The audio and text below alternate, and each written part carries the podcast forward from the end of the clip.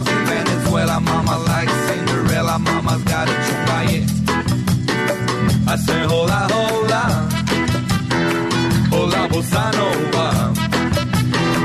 I say yeah, yeah, yeah, yeah. I got a chunga, yeah. Well, hi. This is Easy Weave. I am Easy Weave. This is Easy Does It on Dogs by Nature. Good to talk with you, and good to uh, good to be heard. Always appreciate the uh, feedback that we receive, and also just just you being there. I you know never know exactly uh, who and at what time and everything, but there's a lot of excitement about the Browns right now, and um, a little bit of uptick, or maybe it's the new platform. You know, we moved uh, away from where we were to where we are right now. So maybe if you're new and you're uh, haven't you know just now kind of we've been doing this now for a couple of years, and if you're just now picking it up, then good to have you there, and you know tell you know friends that like the Browns, or just want to hear uh, somebody ramble on about a variety of things, mostly Browns related. Sometimes uh, otherwise, you know.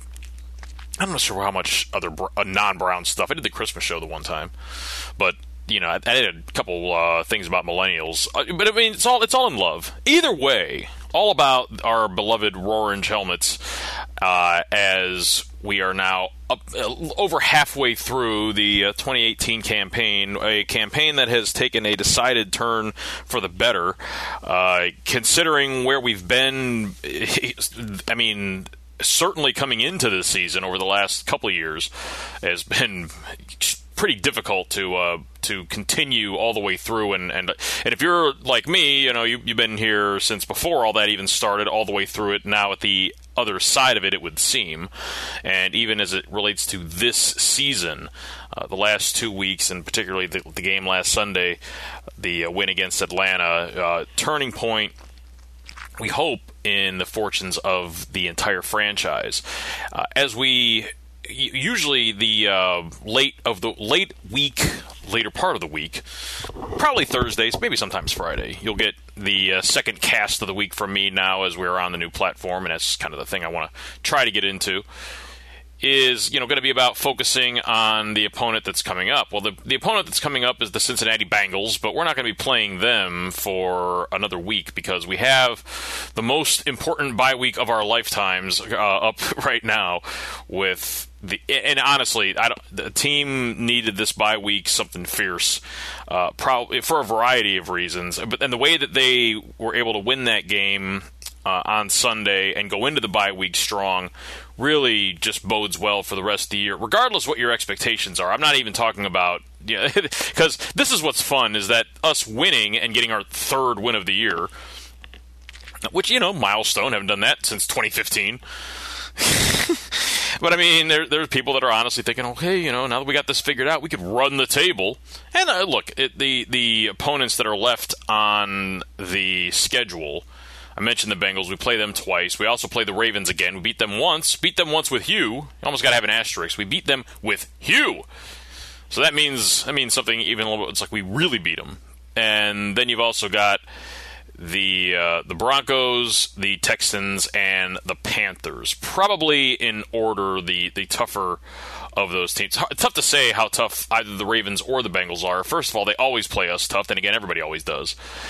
But they're you know they're they're veteran teams, and while they seem to be going through their own struggles, they're they're they're veteran teams. The Ravens have won you know Super Bowls with well a Super Bowl with uh, at least you know some of the the people that they have there in terms of the quarterback and coaching staff and so on. Not so much the players anymore, although Suggs was part of that. At any rate, it, I, you can't put any of it in the win column until you play the games. I'm not suggesting that any of those games are going to be easy. None of them are but at the same, I mean, this game against Atlanta wasn't easy. We just played them well and were able to come out with a, you know, a, a relatively um, comfortable win. Not something that we've had. You know, I mentioned this on Sunday. Not something we've had a lot of at all. Uh, in really in the in the whole post uh, move era, you know, '99 up until now, but certainly, you know, in the last well, we hadn't had one since 2015. Had had one against a good team since uh, 2014.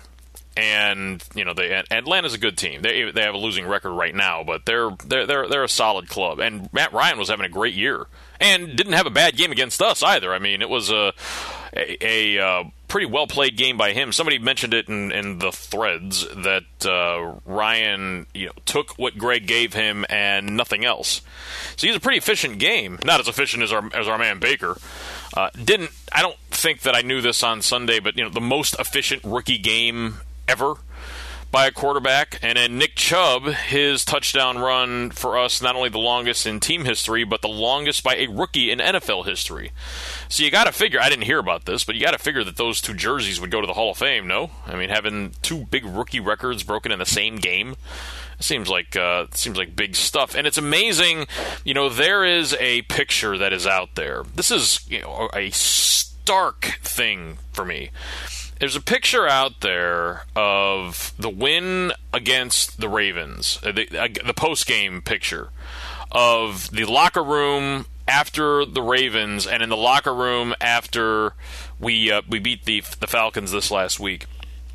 And I don't know, maybe you know, pictures oftentimes can can be disingenuous in terms of painting a whole picture of what's going on. But this one showed, you know, Hue kind of you know, he, almost like I mean, to, to the extent that you can be sympathetic about the guy, knowing everything and, and, in retrospect and so on, he looked like he's haggard, you know, just beaten down by life and, and his existence as Brown's coach, and yet managed to pull out the win. And and the other guys that you know, the players that are behind him are kind of subdued. Uh, and then you see this picture on Sunday, and you know Baker's jumping in the air. You got Orson Charles looking looking about as excited about as you know anything as he's ever been, and just just a whole different. And you can just sense kind of a whole different, and not, not just sense. You can see an entire different mindset being incorporated by this team, and it's fun to watch. It's it's fun to get excited about because, it, I mean, how many times at this point of the year you at least the last three years, and you know, go back at this point in 2014, we were pretty much we didn't we may not have known it yet, but we were circling the drain. I think at this point we were seven and four, so we it, we were just about to embark upon the. Uh, I think the first what happened after the Atlanta game was the, the, the Buffalo game. Then there was the the Indianapolis game.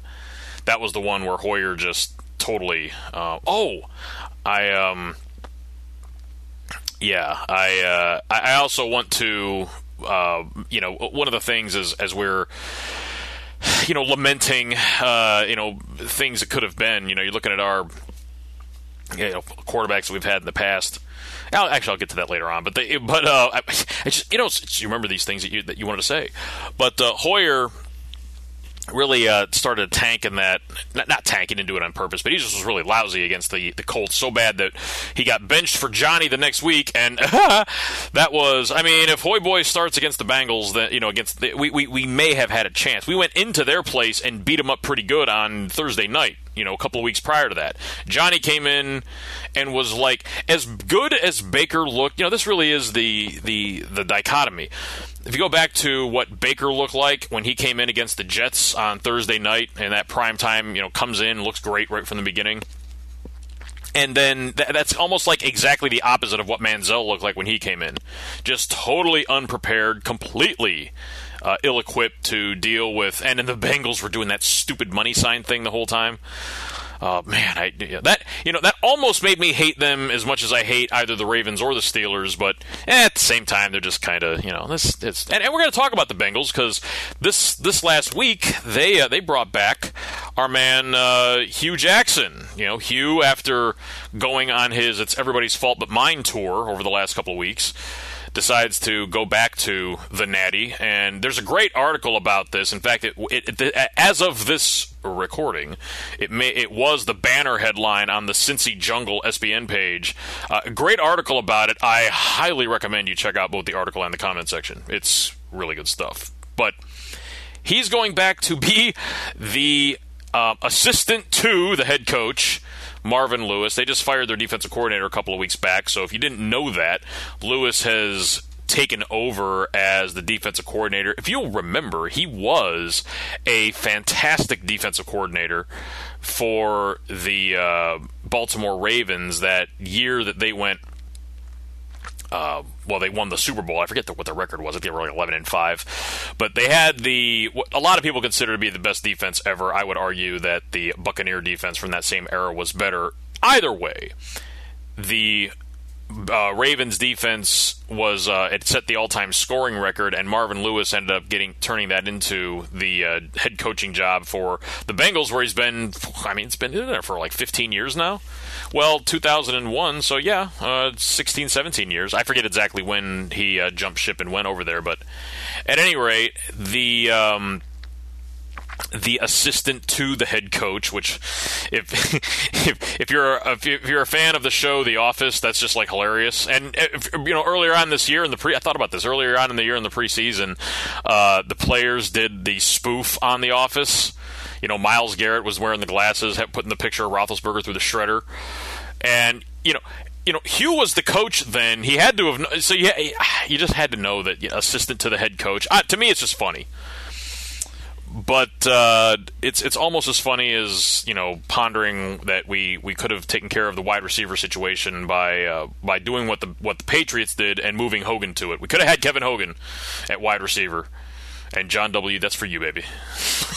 but the, uh, the the the whole uh, vibe is is just different now uh, without Hue in the picture and it, to see a team respond like this, a couple of days removed from it to really reflect on it, and to see a team respond like it the way that they did almost immediately after uh, Hue was gone. I mean, they, they came out fired up against the Chiefs. They were just totally, you know, overmatched by that high-powered offense and half the defense, you know, out.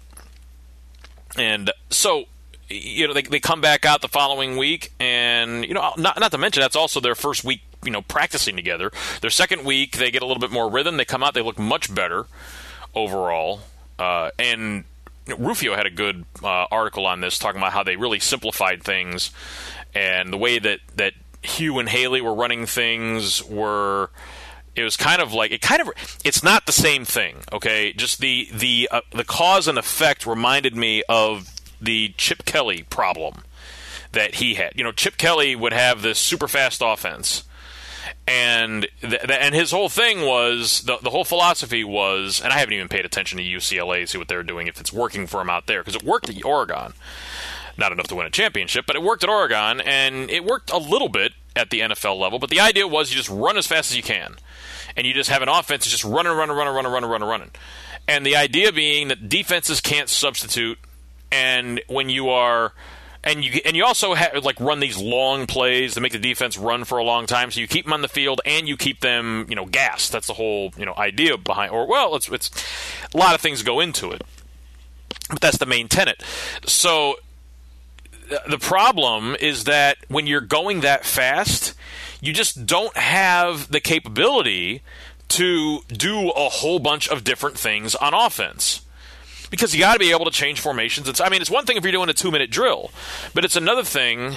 You know, unless you are the mid, that's kind of what makes the, the mid '90s Buffalo Bills that much more amazing. That just the fact that they won all of those games and went to all those Super Bowls, but that they did it with that hurry up, hurry up, hurry up, no huddle offense which ultimately I think ended up being their undoing in all of those Super Bowls. There's a reason why. I mean, the Cowboys come up there with their you know massive offensive line, and they just bowl over a a defense that is meant to hang with you because you're running the whole time. You know, you score real fast. The other team's got to score to catch up.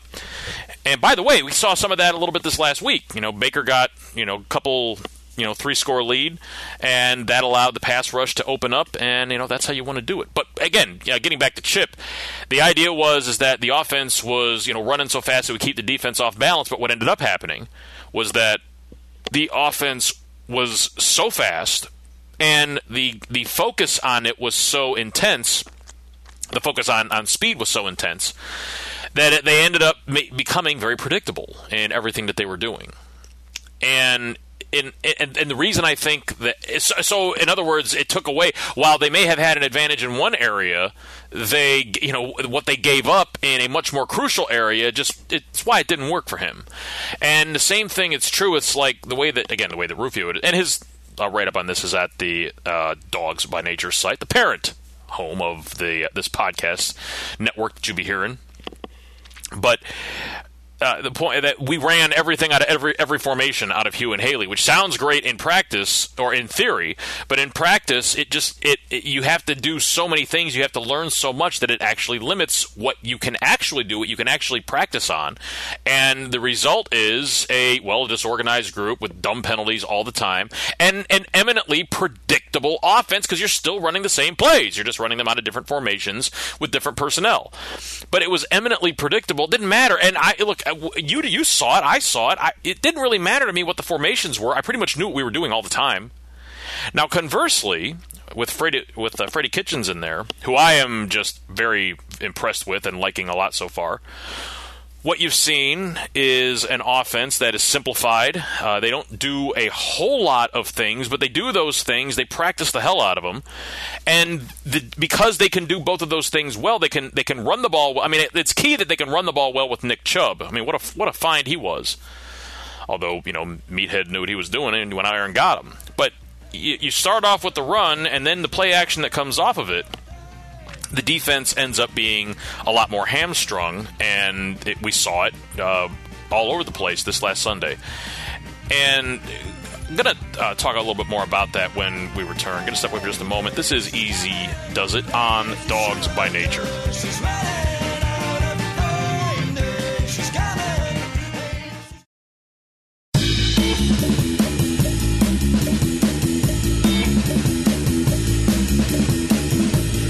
The team just came alive, it seems, in the, with the departure of Hue Jackson, who now joins the Cincinnati Bengals as the assistant to the head coach Marvin Lewis, who is also taking on the defensive coordinator responsibilities.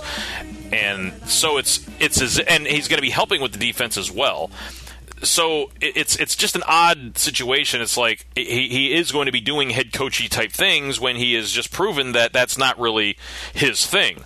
But that's what he's going to be doing. And plus, you know, you got to figure there's there's a lot to be there that there's something to uh, the notion that they brought him in there because he can give them intel on us. And, and some of that uh, I think is relevant. I, am not sure how much of it, but some of it, it certainly is relevant.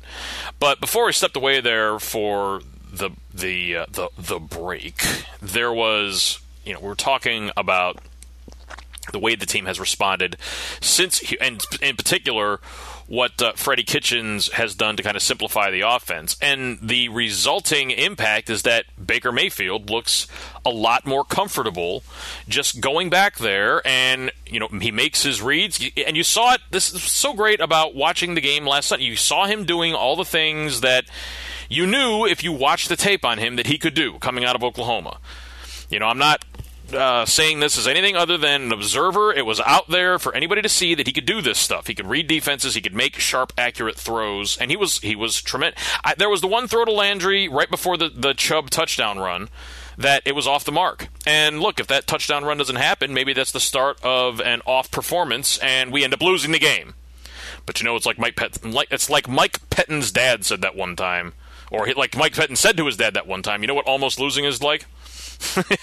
and by the way, the uh, I highly recommend, and this is all part of it. That kind of there's just this nice feeling that uh, that is that, that, I'm having right now, and I hope that you are too. This there's video out there of Baker mic'd up. Uh, uh watch it. Watch. It's like five minutes long. Watch it. What? Do it. Do, hey, do it. do it. Because it is just if you if, you don't even need to be and there are actually I have found this out over the years there actually are uh, some folks out there that are not Browns fans necessarily but listen to this program which I'm just always grateful for. I hope my dude Keith is still out there. Raiders dude.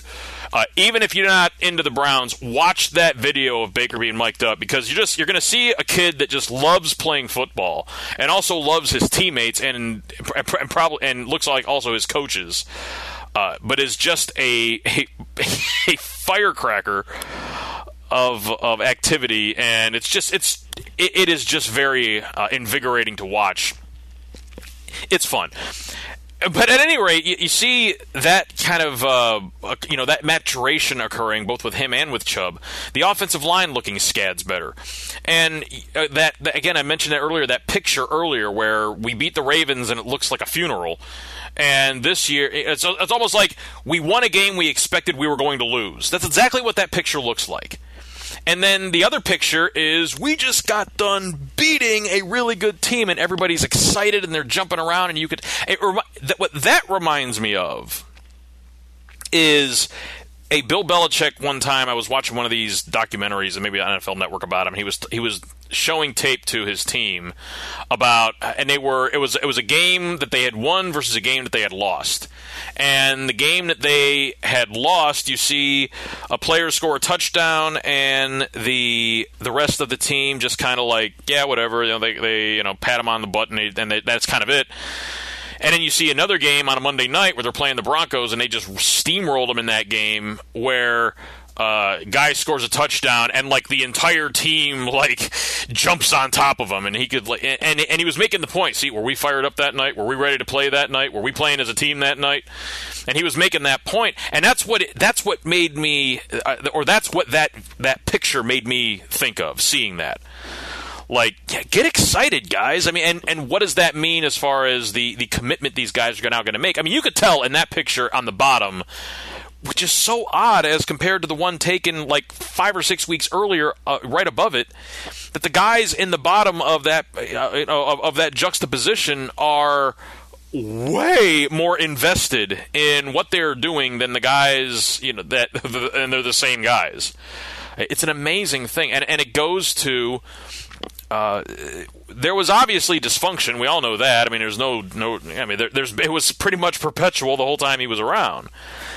But it, it would appear, you know, from the outside looking in, it, it it certainly looked like for most of his tenure here, talking about Hue Jackson, that he kind of kept the players together. That he that they were for the most part, uh, they were you know he had them like.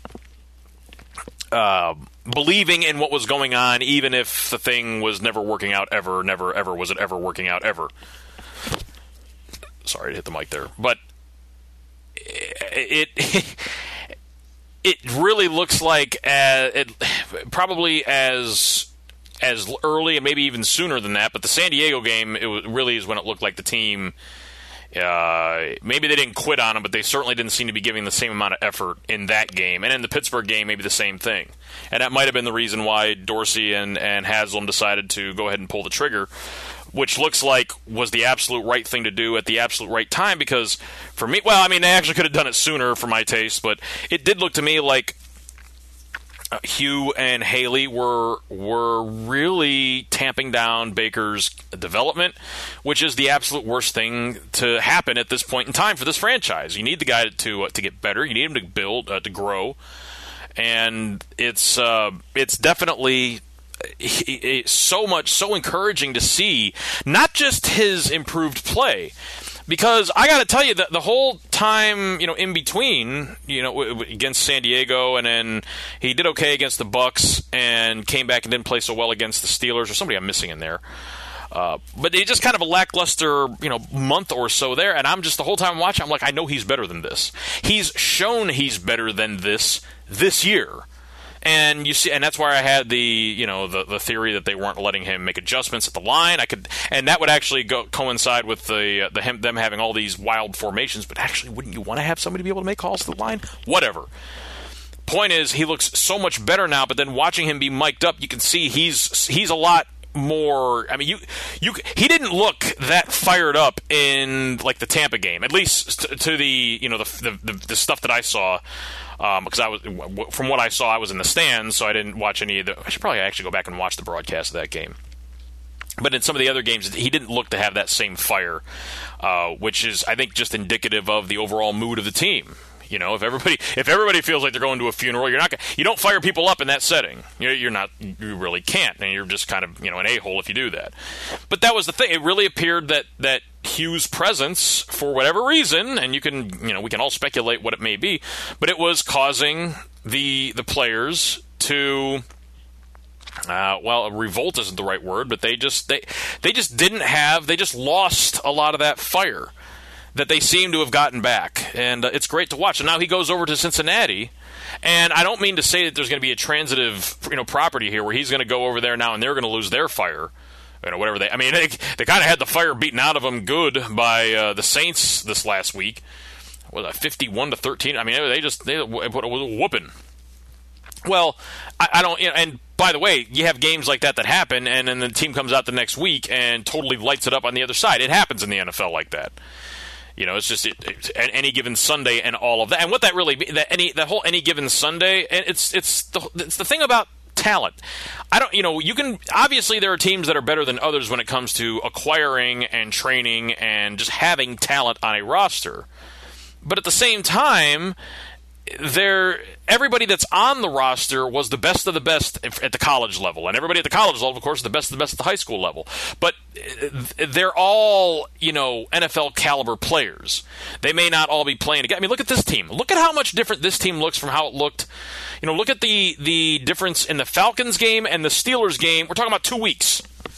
And the Chiefs game in between was kind of like a hybrid. You know, they, they played better, wasn't good enough, certainly but they pulled it together. Now people are talking about, well, you know, if they, uh, you know, if they, if they play like that the rest of the year, I'm not you know willing to say that they're i'm not i'm certainly i am uh, would be happy to see that i would lo- love to see that materialize if they would put together you know performances like that the rest of the way but i'm not expecting that just like I'm not expecting Baker to go out there and look like Superman every week. But it is nice to see that, you know, this didn't dawn on me until after the game that uh, his game on Sunday was more efficient even ever, or should say, even than anything that uh, Bernie ever did, because it was the most efficient game since Brian Sipe in uh, 1978. If you use a quarterback rating as opposed to QBR, got to always make that distinction as a uh, a metric for efficiency, which you know I am in this case because it's one that is measured. But to, ha- to have an over 150 rating is, I mean, if if, if you if, if you're if you if you're a nerd like me to the extent that I am uh, with this, because when I you know when I was a kid, I actually used to you know f- before the internet, you know uphill both ways and five feet of snow. For you millennials, there was a time before the internet, and we still like did things, and we still watched you know we still watched football, and there wasn't a uh, a way to get like all this. The, the, you know, you, for me, the, it, yeah, actually, this may be you know something worth knowing if you didn't grow up like this, but you would have like all the games on Sunday. Then you would have uh, the George Michael Sports Machine that would come on Sunday night, and you know I would I would record it and watch it the next day, and that would give you an idea of, of some of the stat lines on a lot of players. Then every Wednesday in the paper, it would in the sports section they would have like all the major stats, like all the team stats and all the individual player stats for like the top ten at each um, at each group and that was that was basically how you kept up with it. That's how you kept up with. And at the end of the year, there was like the Street and Smith, and there was you know catalog, uh, you know magazines that would have all that stuff in there, and that's how you kept track of it over time. But that you know there'd be like uh, uh, the Browns. Uh, I actually bought like the Browns Digest. That was like it was expensive too, but it was like the history of the whole team and all of their records and it, just all that stuff. But there was also um, you know, like I would get the Sporting News magazine, and one time the Sporting News mag, just this little, you know, publication that came out, and mostly about football. In fact, I, actually, I think it was it was divvied up into different subsections for sports, and I got the football version of it, and they actually had in there the quarterback rating, like the mathematical formula for determining the quarterback rating, and it was right around the time that I had learned algebra, so I actually could like figure it out. And so I actually, when watching game, I, I actually did this when watching games or when playing the uh, Joe Montana Sega video game that I had back in because that was we were, we were fly for the Sega system back in uh, 95 96 whenever this was going on. Actually I think it was even before then. Uh, I would actually figure out what the quarterback rating was because they didn't have it on the stat sheet or whatever and so, all that to say, if you've got some familiarity with the quarterback, and I don't expect anybody to have that stupid level of familiarity with the quarterback rating. What a weird story, Easy. Yeah, I know, bub, but the the whole uh, quarterback rating um, it's I don't even remember what it is now. I used I I actually used to have the thing memorized. But it's like, but it is. It's bizarre. It's it's the the main uh, tenets of it are the completion percentage, the yards per attempt, the touchdown percentage, interception percentage. And then there's there's like various multiples of each of those that then and then you divide it by a certain total and that's how you come up with.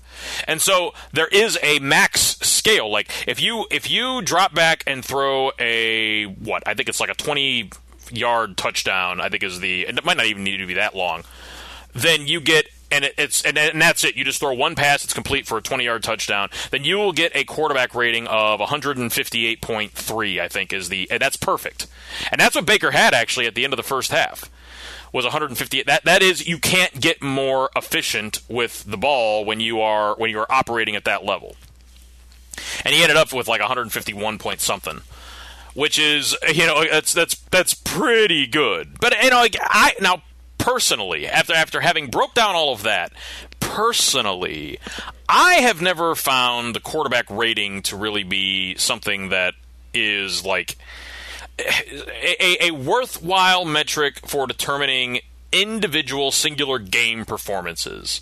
Like to me, it's not really all that revelatory if a guy has a super high or super low or even keel quarterback rating in a given game. Uh, I think that because I because I think there's too much. Uh, box score watching with that, that, as far as that attitude of looking at the box score and determining how well a player played and especially with the quarterback position i think there are way too many nuances of the position that require kind of watching it's like we talked about multiple times during draft season, and I'm, I'm, you know, this, this as much as this, this needs to be the new uh, easy three year rule, which, by the way, Meathead uh, invoked the other day. We'll talk about his uh, press conference here coming up but just as I need, it needs to be the next like easy three year rule, and this is that when it comes to scouting quarterbacks, it's about the tape. It is only about the tape.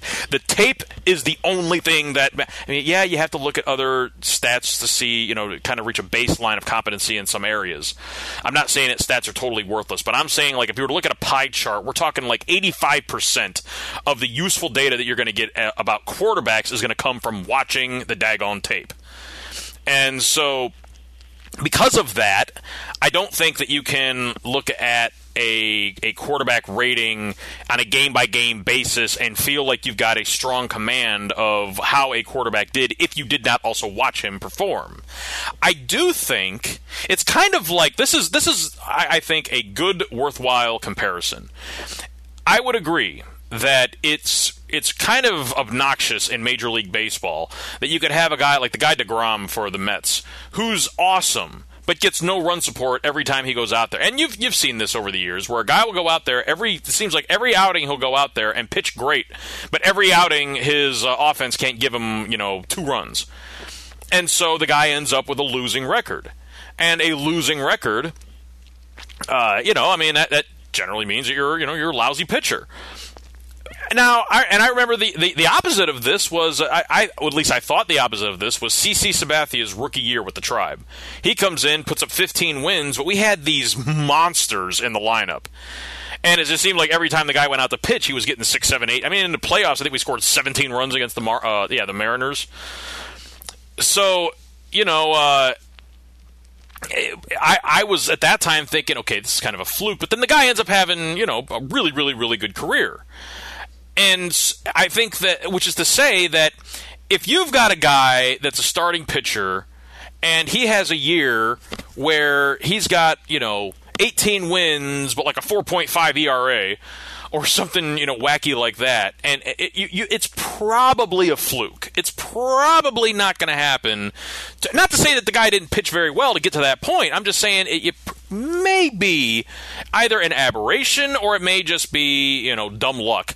But if the guy were to over like a say a five or a ten year span, you know, average 15 to 20 wins a year, okay. At that point, I think that the stat and the metric become relevant. It's it's not worthwhile in a, in a small sample t- size. And I'm sure there's baseball people that are listening to this that are getting, you know, they're they're, they're losing their anger management chip listening to me talk about this. and look, I'm not a baseball guy. I'm I'm very. I, I mean, I watch when the Indians are, are doing well. I'll, I'll watch when the Indians uh, got beat by the Astros. I, I, didn't watch a single, not just a single inning. I didn't watch a single pitch of baseball for the rest of however long it lasted. I guess the Red Sox won it all. Yippee! I hate them so good. I'm glad I didn't. I, didn't actually witness any of it. But I'm just saying that that argument is well founded. That it's not fair to judge a you know starting pitcher by his run you know by, by his win total only. I would say that's accurate if you're only looking at one season uh, or a, a couple of games stretch or whatever.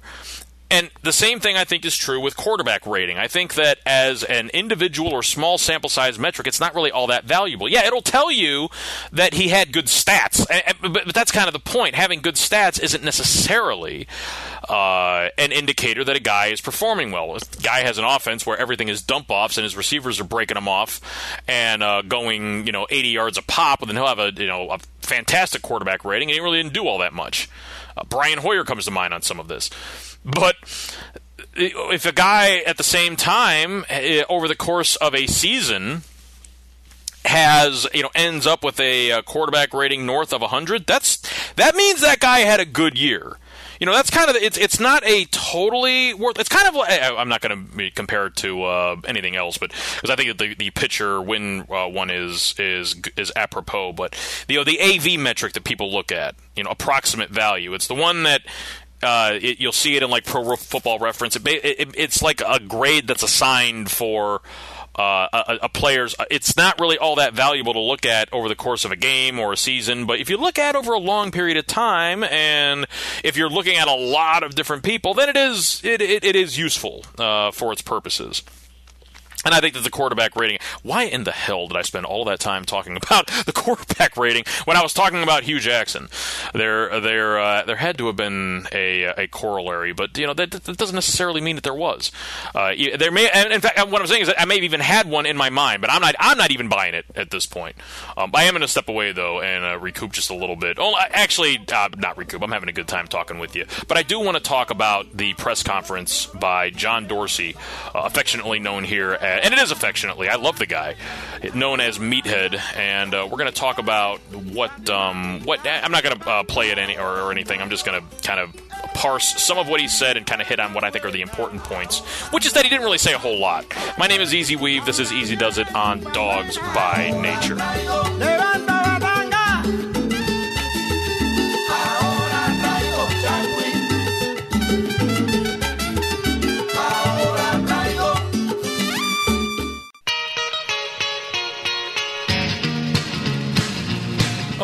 So while I was gone, did you look up the uh, the quarterback rating for Baker Mayfield? If you didn't, don't worry, I did. 87.5. That's what he's putting up right now on the rookie season after that big game on Sunday. Pretty good numbers overall. His NEA is a 6.8. That's a that's a good that's a good metric if you're uh, at least I assume that's what that is is meant to know, I don't, don't want to be, I don't want to misread what this is, but I'm pretty sure that's yeah, AY over A. That's that's that's that has to be. Uh, interception percentage 2.5, touchdown percentage 4.6. That's a pretty good number. It's not a bad number. If uh, if memory serves, 13 touchdowns to seven interceptions, 61.8 completion percentage. But he also had some dog games. Uh, of some, I forget the one. In, there was one in particular maybe it was the Bucs where the the accuracy number was was I mean it was an it, that was an aberration. Maybe no, the Steelers. That's right. It was against Pittsburgh where it was just unusually it was obnoxiously uh, imbalanced. So I, but I mean, look, these are these are pretty good uh, rookie numbers. That's I mean that, and again, I'm I'm looking at it from the standpoint of you can't. Um, QBR 48.4 if you're if you're into that sort of thing. These are numbers, and I, and I give him credit for two game-winning drives. I think that uh, that's um, I, th- I, I, think I think that's fair. And like I said, you can't look at, at uh, stats alone and uh, try you know, and determine it. But that, again, the eye test with this kid. If you if if you are a Browns fan and you're watching this and you're not excited out of your mind and seeing you know seeing all of your wildest dreams come true right now with I, I, don't I don't know what you're looking at and I don't know what else to tell you because this is this is the pinnacle y'all. I mean we we we have been you know hoping for so long to get a franchise quarterback. You got one number 6 he, he's he's the guy. He's got everything that you want. It's it's and for us in particular, you know, it's not just that he he he literally could have been drafted by anybody and gone on to be great. I I don't have a single doubt about that. But for us, he's uniquely qualified because he's just a weird guy. He's a weird guy that you and you almost got to be some level of uh, crazy, cocky, bizarre to have it in your mind that you're going to come here and fix this thing that we got going on here with the Cleveland Browns. You know, I mean, the Cleveland curse, as it were, uh, affects all of the Cleveland teams and the Cavaliers you know, some people think they didn't uh, break it; they just made it mad when they won their title a couple of years ago. And of course, we lost LeBron now and lost Kyrie, and so that team is uh, is is tore up. But uh, in, and of course, the Indians losing in heartbreaking fashion the way that they did. But the, the of of, of all the Cleveland teams, when you're talking about the, the Browns are like the most when it comes to all of this. So Baker coming in and uh, and taking it upon himself to to turn this whole thing around. Again, you got to you got to have some level of insanity rolling around up there to think that you're going to be able to do that, and then have the moxie and the uh, the, the chutzpah and the audacity and whatever else you want to describe. You know, this kid has the it factor like nobody that I've ever seen, and on top of that, you know, I've, I've I, I was pretty unabashed about this. It, most developed quarterback to come into the league in a long time. I personally think he's even more so than Andrew Luck was. Luck happened to go to a, a much better situation than Baker did. Uh, but he had a better rookie year, so I'm not trying to take that away from him. Uh, or I should say he had a overall better rookie year than what Baker has had up to this point, although if uh, if the growing pains are already done, which it kind of looks like they are. Uh, I mean, because the last the last four games he's got like nine to two touchdown interception ratio. Overall in the year it's thirteen to seven, but uh, you know it's it's certainly trending in the right direction. Well, if you look, if he even continues to improve, that's going to end up putting him somewhere in the neighborhood of like you know twenty to to ten you know touchdown uh, you know two to one, which he's at right now. But I'm saying, uh, I think the uh, the touchdown record for a rookie, I think it's actually uh, Russell Wilson. I don't remember now. I, look, I don't really even care about records. I'm just talking about the, the the fact that the guy is developing, is improving, is showing an ability to perform at this level. Which I mean, take a look around at the rest of the league, kids. Look at look at uh, look at your look at your guy, the uh, he of the abominable face, Sam Darnold. Look at what's going on with him and this the sort of and uh, look at I I like Darnold, you know, I, he was one of the guys that I would have, you know, kind of begrudgingly accepted, and not because there was anything wrong with. Well, there's plenty wrong with him, but I'm saying uh, I would have accepted him in any other year. He would have been a perfectly suitable number one overall, you know, quarterback prospect. It's just like we've talked about before. Not everybody can come out the shoot and be ready to play right away. You know, we saw Jared Goff a couple years ago didn't look uh, good at all in his rookie year, came back out on fire his uh, his sophomore season, and it very well may happen like that for Sam Darnold. It's just he wasn't ready. He he just he he wasn't among the most advanced quarterbacks coming to come in the league. He's a typical rookie you know, uh, drafted high, but he's playing like rookie quarterbacks like we saw all last year with DeShone Kizer. Uh, Rosen over in Arizona, eh, about the same, a little better. Josh Allen was doing about uh, Darnold's level before he got hurt and uh, Lamar Jackson hasn't really even seen the field. So you compare, and this, and by the way, what I just what I just threw out there was the most uh, talented and stacked quarterback draft class in 30 years, and I still think that all those guys uh, have a tr- have a great shot to uh, to be great. Uh, and that's not even counting your boy Lauletta, who uh, who's in the slammer for uh, for running down cops or whatever whatever weird thing was going on with that. The guy uh, Kyle, the quarterback for the Giants, got in trouble. I was like to just razz Big Town with it with uh, just mentioning him from time to time. Like I had to bring up Ho- like I had to bring up Hogger later or earlier on for my man John W.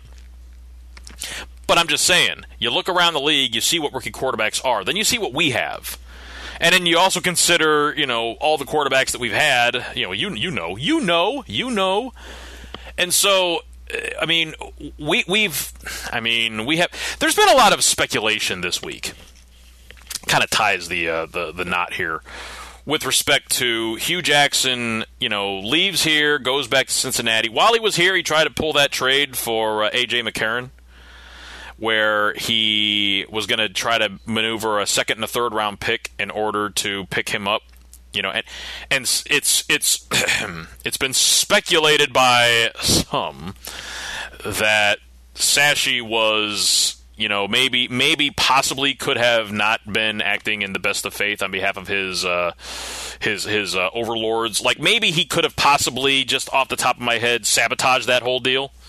Not that he would ever do that, but let's just say that it happened that way. And so uh, that didn't work out, and now that and, and look, there's some plausibility to that, given that that's exactly what happened when he was with Oakland right? He trades, he makes the trade uh, for Carson Palmer and ends up giving them a boatload of assets. They turn into a bunch of good players, and then he ends up going back there to coach there after he had coached there previously. Lends people to uh, think that maybe he came p- here to wreck us for two seasons and try to poison the well as much as he could, and then he goes back to his to his uh, waiting job there in the Natty. And look, I don't know. Um, I, I, I wouldn't put anything past anybody because I'm uh, skeptical like that. And look, I'm not paranoid. I know everybody's out to get me. But at the same time, if that was what happened, and actually, this is the, the kind of the whole you know Hue Cincinnati dynamic now. Either that happened, you know, Mike Brown set all this up, and look, it was um, it was well executed. I wouldn't quite say that it was brilliantly conceived because look at what ended up happening as a result of those two seasons. Yes, I understand we are going to have to forever live with the ignominy of 0 16, but we ended up with Baker freaking Mayfield as a result of it. And the year prior, 1 and 15, we ended up with Myles Garrett. Uh, can you possibly do better with two picks than those two guys? I don't think you're gonna you know, generational pass rusher, and he is generational, guys. Especially those of you that get annoyed by that term, farm. I mean, the guy. I mean, I don't know what you want. I mean, the guy is he's he's got everything, and I, he's somebody I can't wait to see come off the uh, the bye week, get some rest. Because you talk about somebody that's been rode hard this entire year, basically played an entire extra game because of all the overtimes, and he was play, him and Ogunjobi were out there the entire time playing. Can't wait to see a rested defensive line and and get some of these guys back from injury as well, coming back from the bye week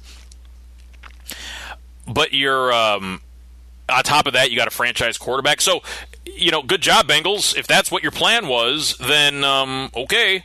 Now you're going to have to face those dudes for the next, you know, 10, 15, 20, 25, 30, 35 years, I hope. I love those two so much. I do. I love them both like they're my sons. I don't have kids of my own, um, but I, I, But if I, if I did, because they're, you know, I love them both about them. They're both weird. They're both weird, and but in different ways. They're they're just they're weird in different ways, but they're both just exemplary talents and and just awesome guys. I think that uh, at some point in the future they both need to be. I know that Myles right now is a team captain. Certainly Baker will be soon enough, and uh, and they need to be. They need to be the face of the franchise offensively and defensively, respectively respectively. The other possibility, or the other scenario, if it wasn't that, if they didn't intentionally sabotage us, then that means that Hue was actually trying his best for the last two and a half years. And if that guy was actually trying his best for the last two and a half years, now he's the assistant to the head coach in the Natty. Uh, that that that, that, that um, okay, I'm I I I'm good with that. I can totally. I mean, I don't. Have you guys down there? Like, do you do you like know? All right, let me ask you this: Do you know what the proper function of a timeout is? For example, like in a football game. Do You, all right. If you know what the proper function of a timeout is, it may put you a better football acumen than than Hue Jackson. If that guy is responsible for any portion of your game management, you really would be like I don't know who your your special teams coach is or who your your trainer is or whoever the the the ball guy is. Like the Patriots had to fire the ball guy because of the whole uh, deflate gate thing. Whoever that guy is, I don't know who he is, but he's a better head coach of a football team than Hue. I made a point. I was I was uh, at a high school football game in the press box a couple of weeks back, and there was a there was a guy there was this folksy guy that was in the press box with me that was calling like the PA for the. And he was talking about like, well, you can get your all your refreshments at the local local concession stand, and it's in one location near you. And, and I mean, it was just like I, am I'm, I'm listening to this guy. I'm like, wow, you're actually really good at this at this whole PA announcing thing. Uh, but I also got the impression watching him do this because he would like, you know, yeah, here's a run for three yards up the middle, be first down for the Rams, and I'm like, this guy is more than likely a better head coach than Hue Jackson. Like I, I just got the impression listening to him call the games, you know, and reading the commercials for this, you know, this little country high school. Uh, that I, and, and it uh, and, and, I actually kind of felt like maybe seeing like you know find out about the guy like hey so you know what like uh, are you going to be doing this PA thing for a while? Would you think about maybe taking the, uh, the you know the, the, Browns gig? And so that's the guy now that you're that that's going to be helping you if you're in Cincinnati. And I am I, I am very very thrilled that that that has transpired either way because uh, I don't think that you know no, there's not really a whole lot of players that are on that offense that were there when he was there to begin with. And then besides, he's going to be coaching the defense. It really reeks of uh, just. It, it, just it smacks of of of uh, desperate eh, desperation is even right, but just like ham fistedness. Just like oh, we got to fix something. Hey, there's Hue. he's doing something. And I get, you know, actually, you know what also it is? It's a triumph for Hue of not apologizing and not, uh, you know, showing any grace. Goes out there, acts like an a-hole, and ends up getting a job. And look, I'm I don't usually you know I'm not I don't usually uh, brandish people that way, but I'm just saying look at what look at what the guy did. Goes out there and blames everybody else for his own trouble, and he gets a job. Well, a guy that doesn't blame, or at least uh, to the point that he's been with the Browns, doesn't seem to blame anybody for his uh, troubles, although he hasn't really had a whole lot of them in, since he's come here, is one John Dorsey, uh, as I have indicated many times previously, affectionately monikered here as Meathead, sometimes Old Meaty. And he had a press conference, I guess it's yesterday or two days ago, uh, kind of the midway uh, state of the Browns talk. And you know, Sashi Brown had one of these last year, and the uh, the I, I you know I, I came away from it like thinking that he was going to end up staying. I didn't think that, that the shoe was going to drop. He ended up getting fired a couple of days later.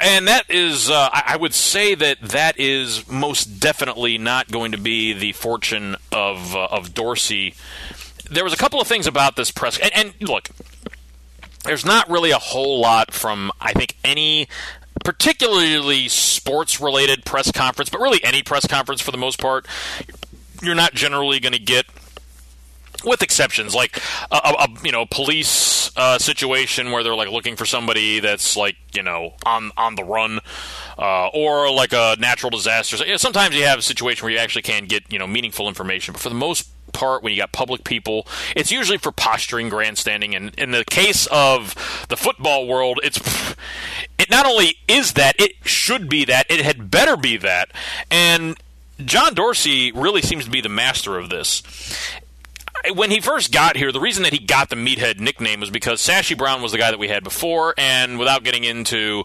uh, the whole, you know, Sashi versus the world, and and as uh, proud president of the Sashi Apologists uh, Society.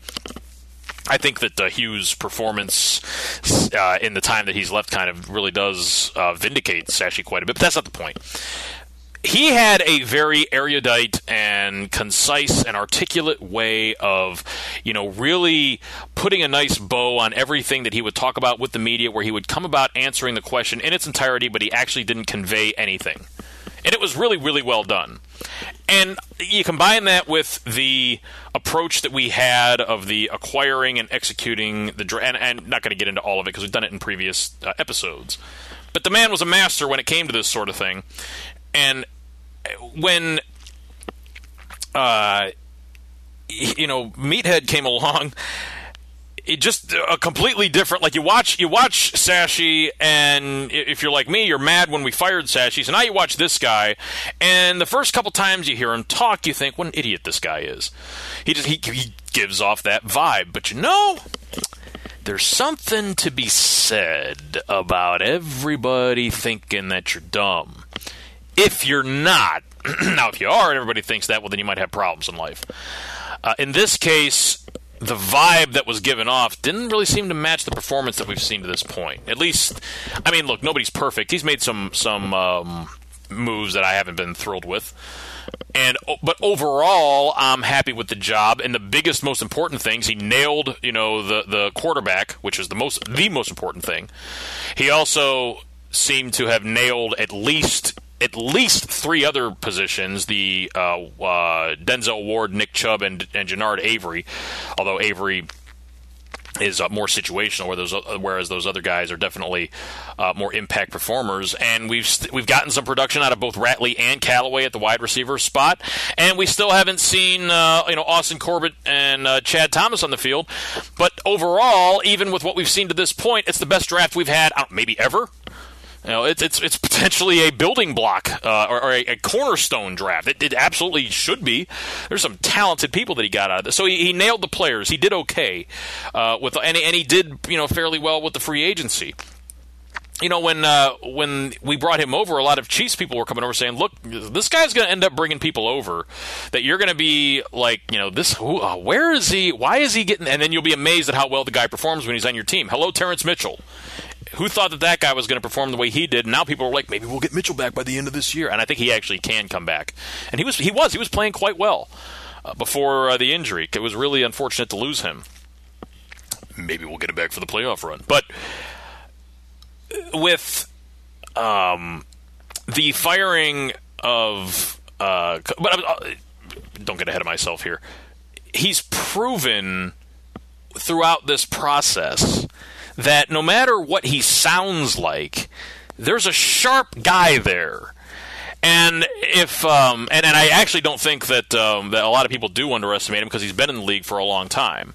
It's probably just the the you know comparison between the guy that again a lot of us were very very very disappointed to see let go for this other guy that doesn't seem to you know speak with the same you know well, level of intelligence that we, we think that we're hearing from the other one. So, all that to say, that when you kind of absorb Meathead a little bit and understand what he's doing, where he's coming from. When I watched this press conference yesterday, uh, I am uh, I, I, have an entirely different new appreciation for it. Eh, maybe I should say it's not a new appreciation. It's it's it's it's just more of it being ladled on. And it's this that the guy is able to say uh, whatever it is that he's going to say, but he doesn't give away anything. He, he, he, seriously, he did not convey anything outside of and he didn't say anything that he didn't want to say. The, the, the, and he did it in a way that he didn't have to. He wasn't argumentative or, or hostile with the press. Um, he, and, but at the same time, he didn't capitulate to him. He held his ground. He answered the questions that he wanted to answer, uh, regardless of the questions that were being asked. And and then because of the other of the style of speech that he has, it's kind of uh, unimpeachable.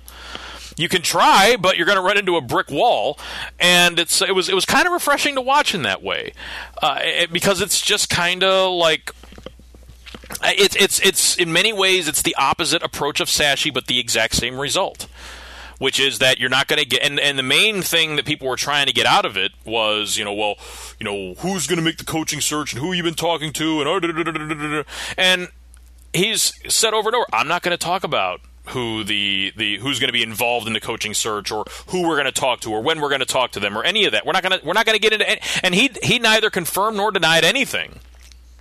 He's actually quite good at it of leaving and and being able to not you know show his cards one way or another did talk about how attractive of a job it is and I, certainly it is that. Very attractive job.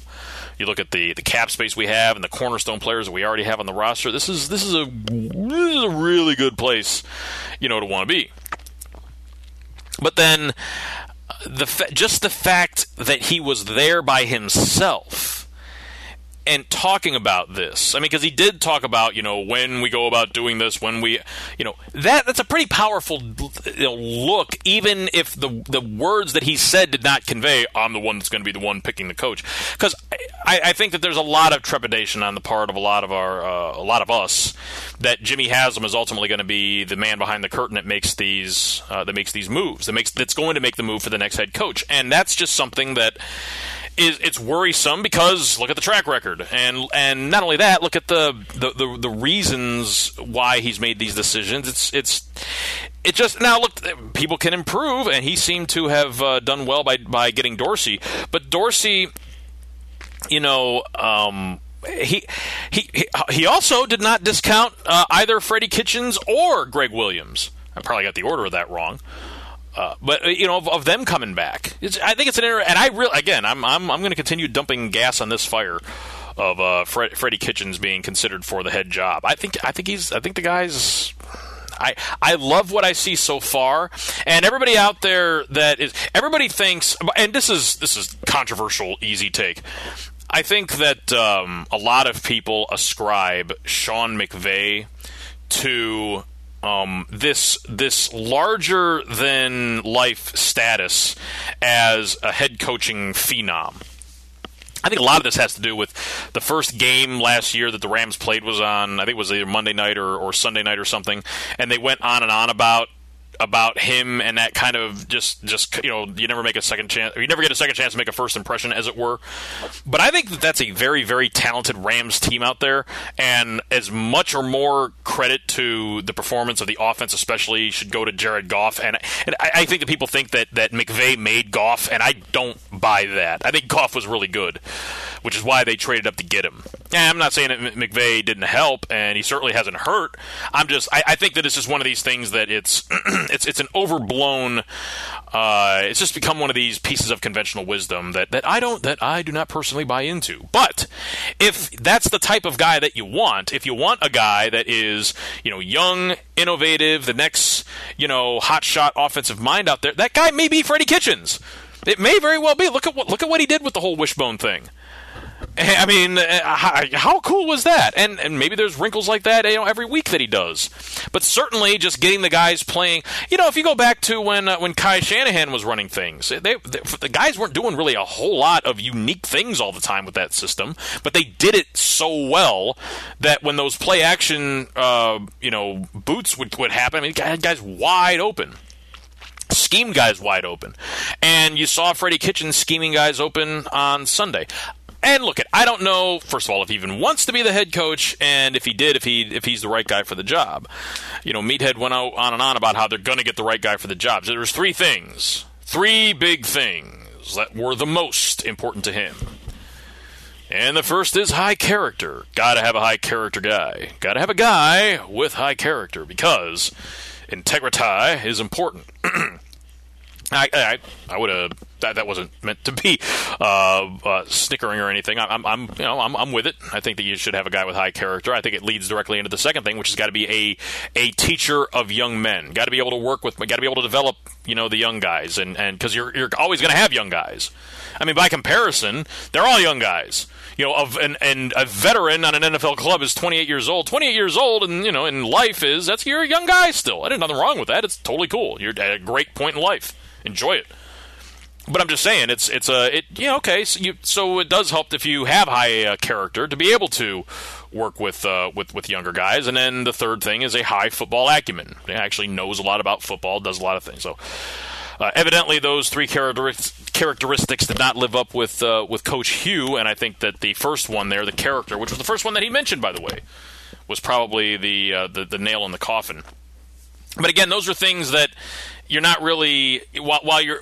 I mean that that's this is one of these things that you're you're you are you, you are saying something without saying anything because you're not telling anybody anything that they want to know as far as who you're actually going to. You know, you're going to look at a West Coast guy. You're going to look at a guy that's, you know, uh, are you going to look for a college guy? You're going to look for any any basically. I'll look for anybody. Any, I'll even we'll even we might even hire a woman and somebody in the in the uh, press box like, oh yeah, whatever. You just well, you know, I'm being serious. If there's somebody out there, and I actually believe him. I think that if there was some like incredible, I, am I mean, just you know, you, you, between you and me, I, there, if there was some you know lady out there that just had this insane grasp of the game and innovative ways, you know, an approach of doing it, and had an ability to connect with the player, I'm about it. I mean, if she's not hard to look at, so much the better. But I'm, I'm just saying, I wouldn't care. It's not. It, it wouldn't be a problem as far as I'm concerned.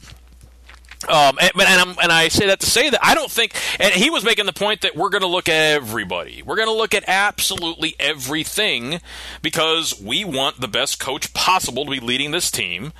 Uh, and he made that point over and over and over and over again, which is, you know, again, those are those are platitudes. You can't expect a whole lot of it, but it was just the way that he was able to do it, the fact that he was able to do it so effortlessly while looking like he was giving information, but while giving nothing. You know, the entire time he's not giving anything.